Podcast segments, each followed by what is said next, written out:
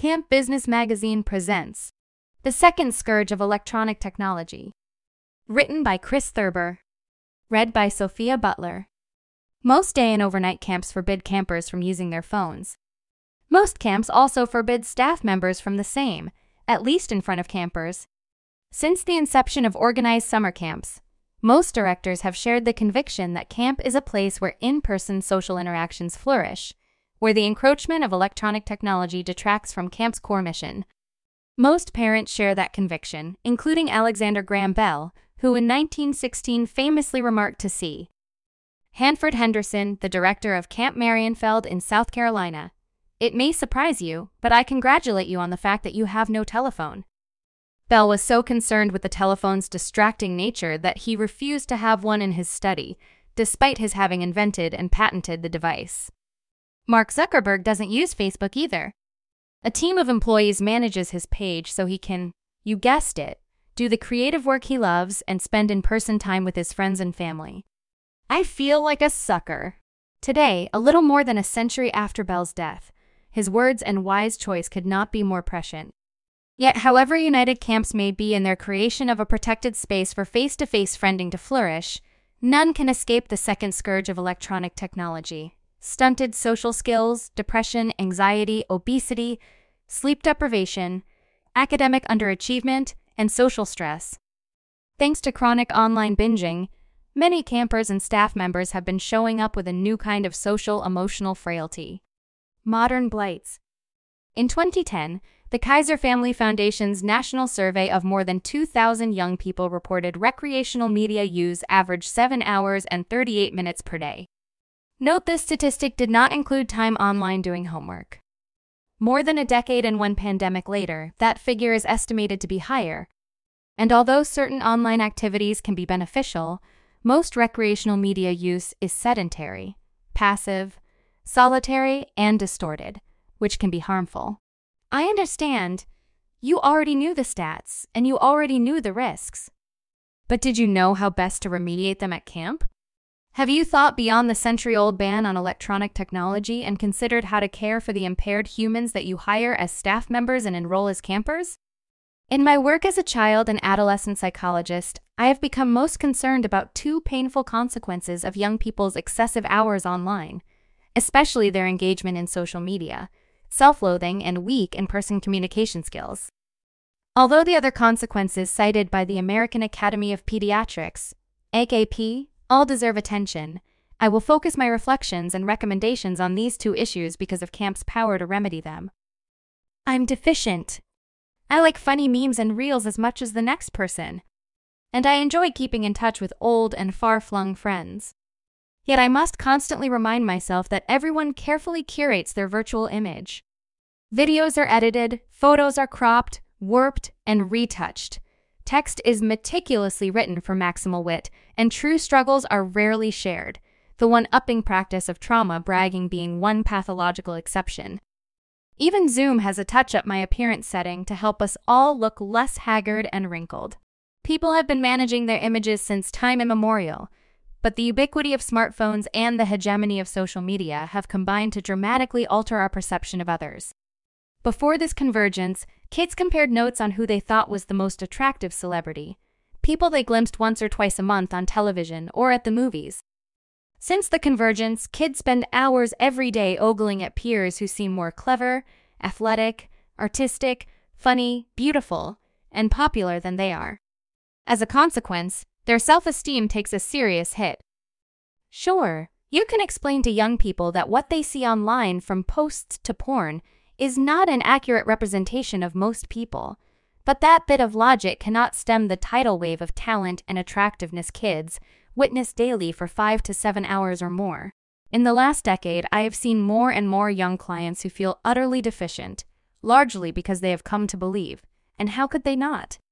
That the average kid their age is an amazing dancer, has thousands of followers, runs a successful business, is perpetually happy, or ironically, happy to have a serious mental illness.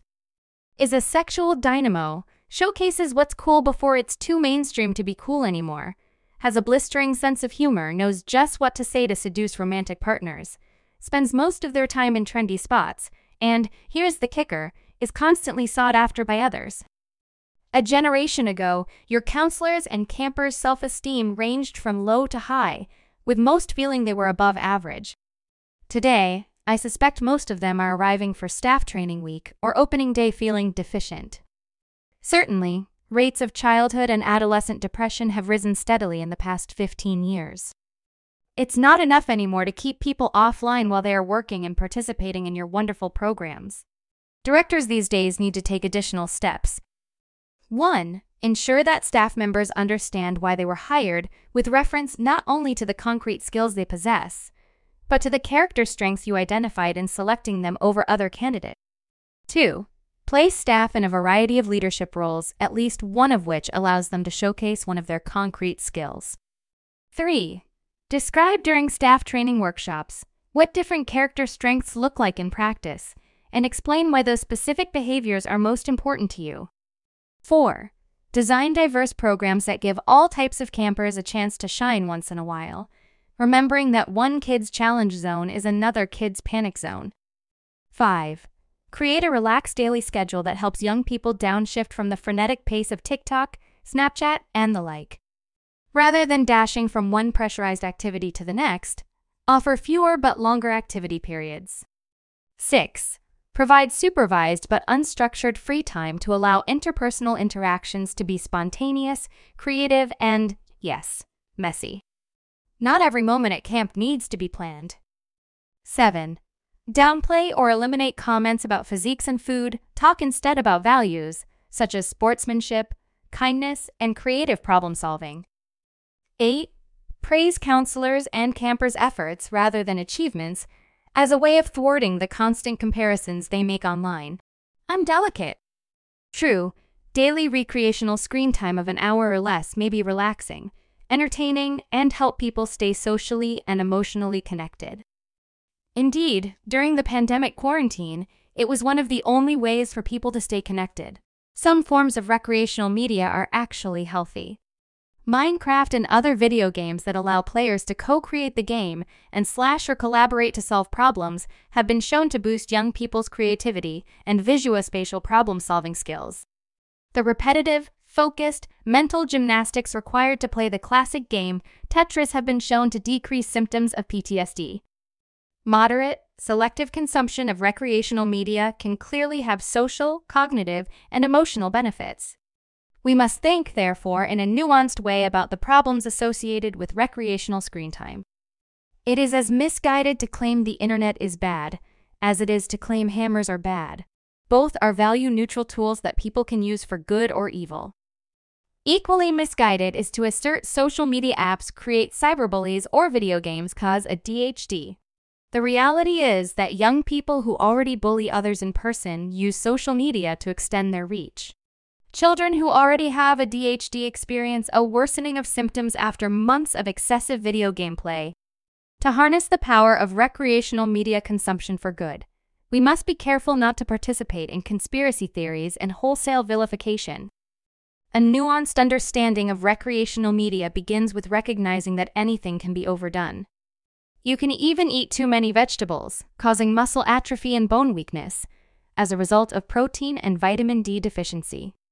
One unambiguous result of binging on virtual recreational media is social isolation.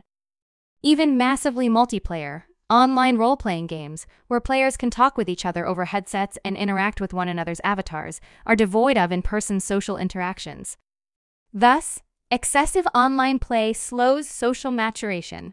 Also, true is that young people with delayed social skills are more likely to spend excessive time online. Many children, adolescents, and young adults are caught in this cycle. Caught, but not trapped, thanks to camp. At camp, delayed social skills take many forms. Counselors and campers may be less patient and more easily frustrated with one another.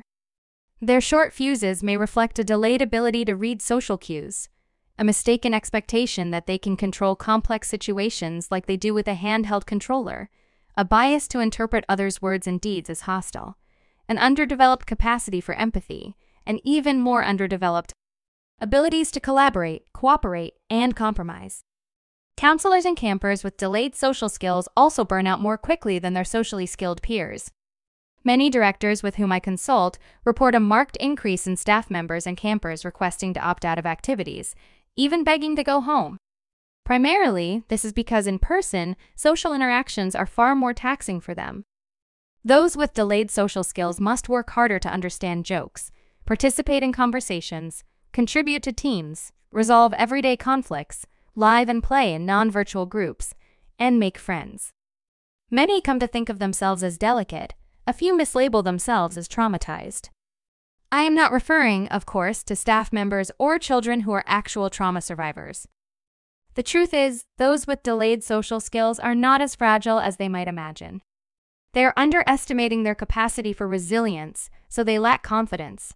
It's understandable and solvable thanks to camps. I recommend directors take these steps. 1.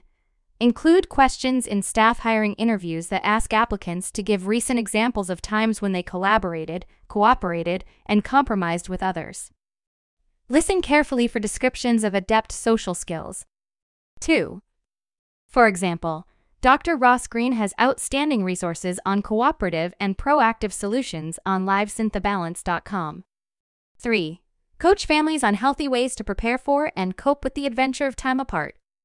For example, the content on prep4camp.com is a proven way to boost the social and emotional skills kids need for a successful summer. 4. Advise parents and other caregivers to give young people ample exposure to in person group activities prior to opening day. Overnights in friends' houses, as well as participation in competitive and non competitive sports, hobby meetings, and affinity groups can all nurture social skills. 5. Think of camp as a socially immersive laboratory that allows everyone to benefit from everyday conflicts by pausing, reflecting, and working hard to understand others' needs. 6. Praise pro social staff behavior that you might have taken for granted a decade ago. Likewise, encourage staff members to praise pro social camper behavior. Everyone feels more motivated when they know what to do, compared to their being admonished for exhibiting what not to do.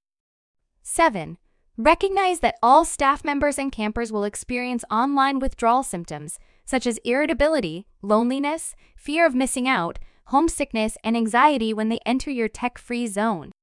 Counteract these symptoms, not by relaxing electronic technology policies, but by advising a gradual weaning off devices in the weeks prior to camp. 8.